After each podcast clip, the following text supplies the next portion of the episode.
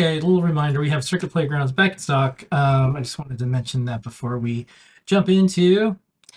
We've got some cool rotary encoders. Um, rotary encoders usually they come in small sizes, but someone pointed out these awesome large CNC rotary encoders. Um, these are 60 millimeters in diameter. Um, they've got 100 clicks per rotation, which actually makes sense if you're using it for CNC because you'll want to get, um, you know, one hundredth of an inch or hundredth of a centimeter or hundredth of a meter. Um, they have a nice clicky feel. On the bottom, uh, you have terminal blocks that are really easy to wire to, and you get your standard rotary encoder kind of Gray code out. Uh, the VCC can be like any voltage, I think. Basically, it just uh, is the other side of the uh, positive connection. And the ground is, you know, your reference ground, and then A and B tick up and down. So use any rotary, two wire rotary encoder uh, library. There's also on the bottom, um, if you look really quickly, Oh, we'll go to the other column. the other, pho- yeah, there's um, A and B is duplicated. The bottom there's negative A and negative B. Sometimes you want like the opposite polarity. They're also available, Mhm. and we have them in silver uh, and in black. Um, you can, I believe, you can remove uh, that little knob if you want it to be just like something you Yeah. grab with your fingers. This is cool. Um, but yeah, originally used for CNC machines. So let me show a quick demo. But these are very uh, satisfying to use. Clicky, clicky, clicky, clicky, clicky. Okay, so let me autofocus. All right. Okay, so this is the uh, rotary encoder, and uh, I just you know quickly wired this up to a feather. There's some mounting holes here. Uh, I believe the data sheet has the mounting orientation. It has a really nice heavy feel. It's like it's really hefty, and the clicks you can really feel the clicks. They're very um, strong. So this is good for a precision work, but you can also rotate it very quickly. And then uh, let me just plug in my demo. One moment. USB-C goes here. Is the big knob removable or is it permanent? The big knob is not, just the little little nobule. Okay, so this is my little demo written in Circuit Python. I'm using the rotary uh, encoder library. It sounds just like the um, sound that I have for Top Secret. yeah, it is. It's like it's it sounds I like should, um, I should put a mic on that. it's reminiscent of like um, Like a safe. a safe. It has that same clicky feel, or um, no, Master Locks didn't have the clicky feeling, but like a yeah, it definitely vibrates as you move it, and This it's is nice. it's nice. It's easy to get yeah, it's easy to get precision. Um, and of course you can, what's nice about the wheel is that you can, Yeah, you I have to, this it. would be good for escape room. That's right. yeah, you can like rotate this super Uh, fast. that's That's what the, that's what this knob is for. So its precision is this way and speed is this way. So, um, two colors, silver and black. Very Okay. cool. I love this stuff. Okay, next up.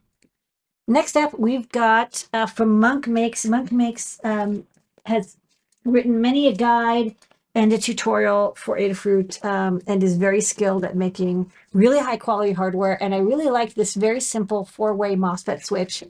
Um, it's a big PCB, but it kind of does everything you want with controlling solenoids or motors.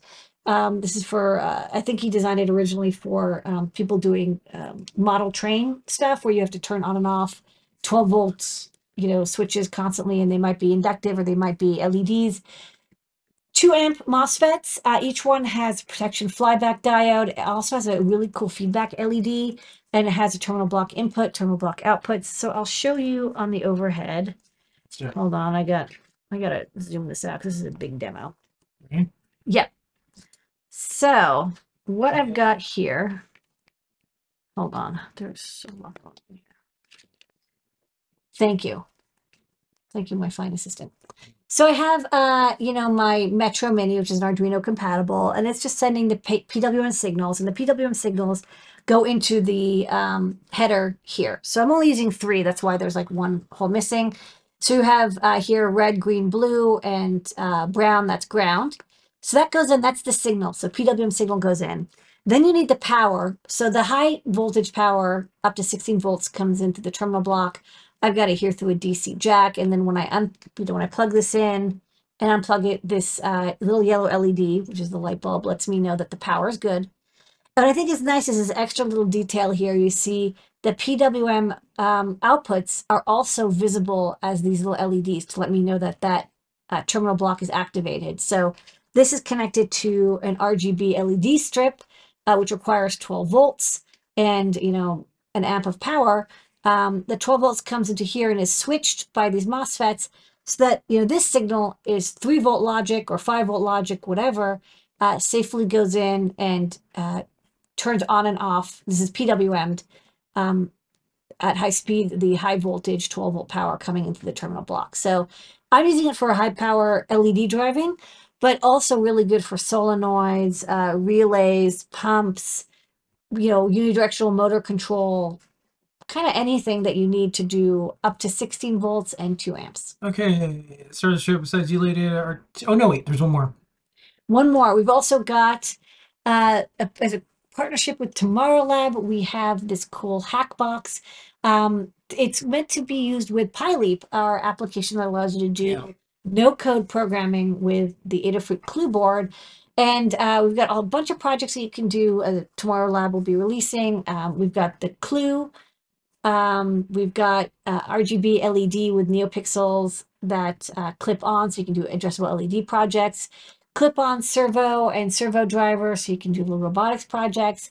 Portable battery pack and enclosure batteries. Um, looks like some fun stickers from tomorrow labs.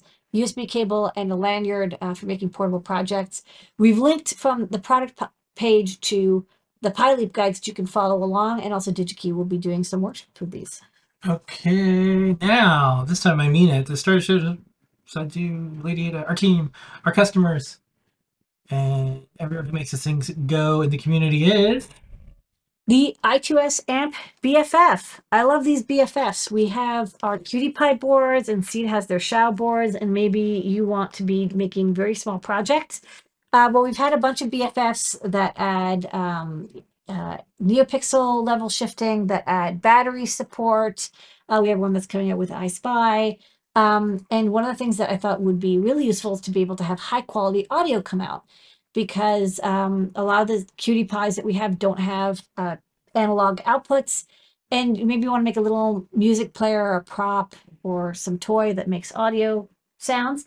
So this I2S amplifier is a great three watt amp. Uh, it only uses three pins. Um, and on the ESP32 and RP2040 and NRF52840, QT Py and Xiao boards, you can use any pins. I will say this doesn't work in this configuration with the SAMD21. It could work, but you'd have to cut the traces and rewire it. And let me see if I've got my demo. So um, let's go to the overhead again. I don't know if this will work, but we'll try. If not, I can just show it off. Oh yeah. Okay, so um, I've got music coming out of here, so you can hear the audio. So this is actually streaming using the E ESP32, and it's connected to an MP3 server that's streaming our frequency That's so cool. um, record that Tom White did. Uh, he was uh, CEO here at Adafruit. Uh, so it's streaming the audio out and it's sending the data over I2S, which is digital, which then is connected to this Molex Pico Blade connector. So to keep it nice and small, we're using Molex Pico Blade. Um, you can, you, you know, I just grabbed one of, in the shop. We have the little pigtails, and I soldered it to this four ohm three watt speaker, which is the max you can drive with this. By default, it's set up to be um, stereo. So you see this R and L. You leave them empty, and it means it's mixing the left and right channels to make a stereo output, which will sound great for 99% of use cases. If you ever just want the left or right channel, you would solder um, one of those bridges closed. Uh, it's also connected to A0, A1, and A2 for the um, data pins. So in the back, I think, yeah, the default is D, it is A0, left, right, word select A1, and bit clock is A2. But you can cut these traces, and then there's these little pads you can solder to, and you can like solder little wires if desired uh, to connect to um, other pins. Again, for the SAMD21, you'd have to do that. What's nice is the um, RP2040, ESP32 series, and the NR52840 can use any pins for I2S. Uh, so, you, you know, you can use those defaults or you can change them as desired. And um, it gets you nice, high quality digital audio. So, if you want to make um, music players, I mean, again, this one is streaming, but what you could do is, um, especially on the RP2040, which has eight megabytes of onboard storage with the QSPI flash in CircuitPython. You can easily play fairly long audio clips. Uh, it even supports MP3 through I2S.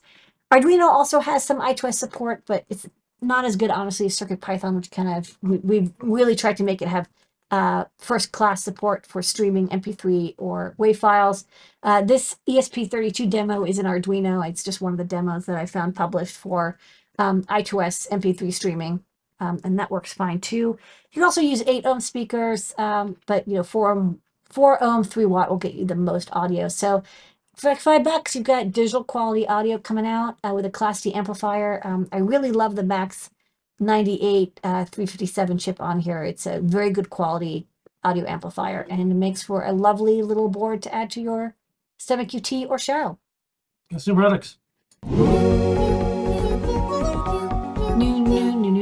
new.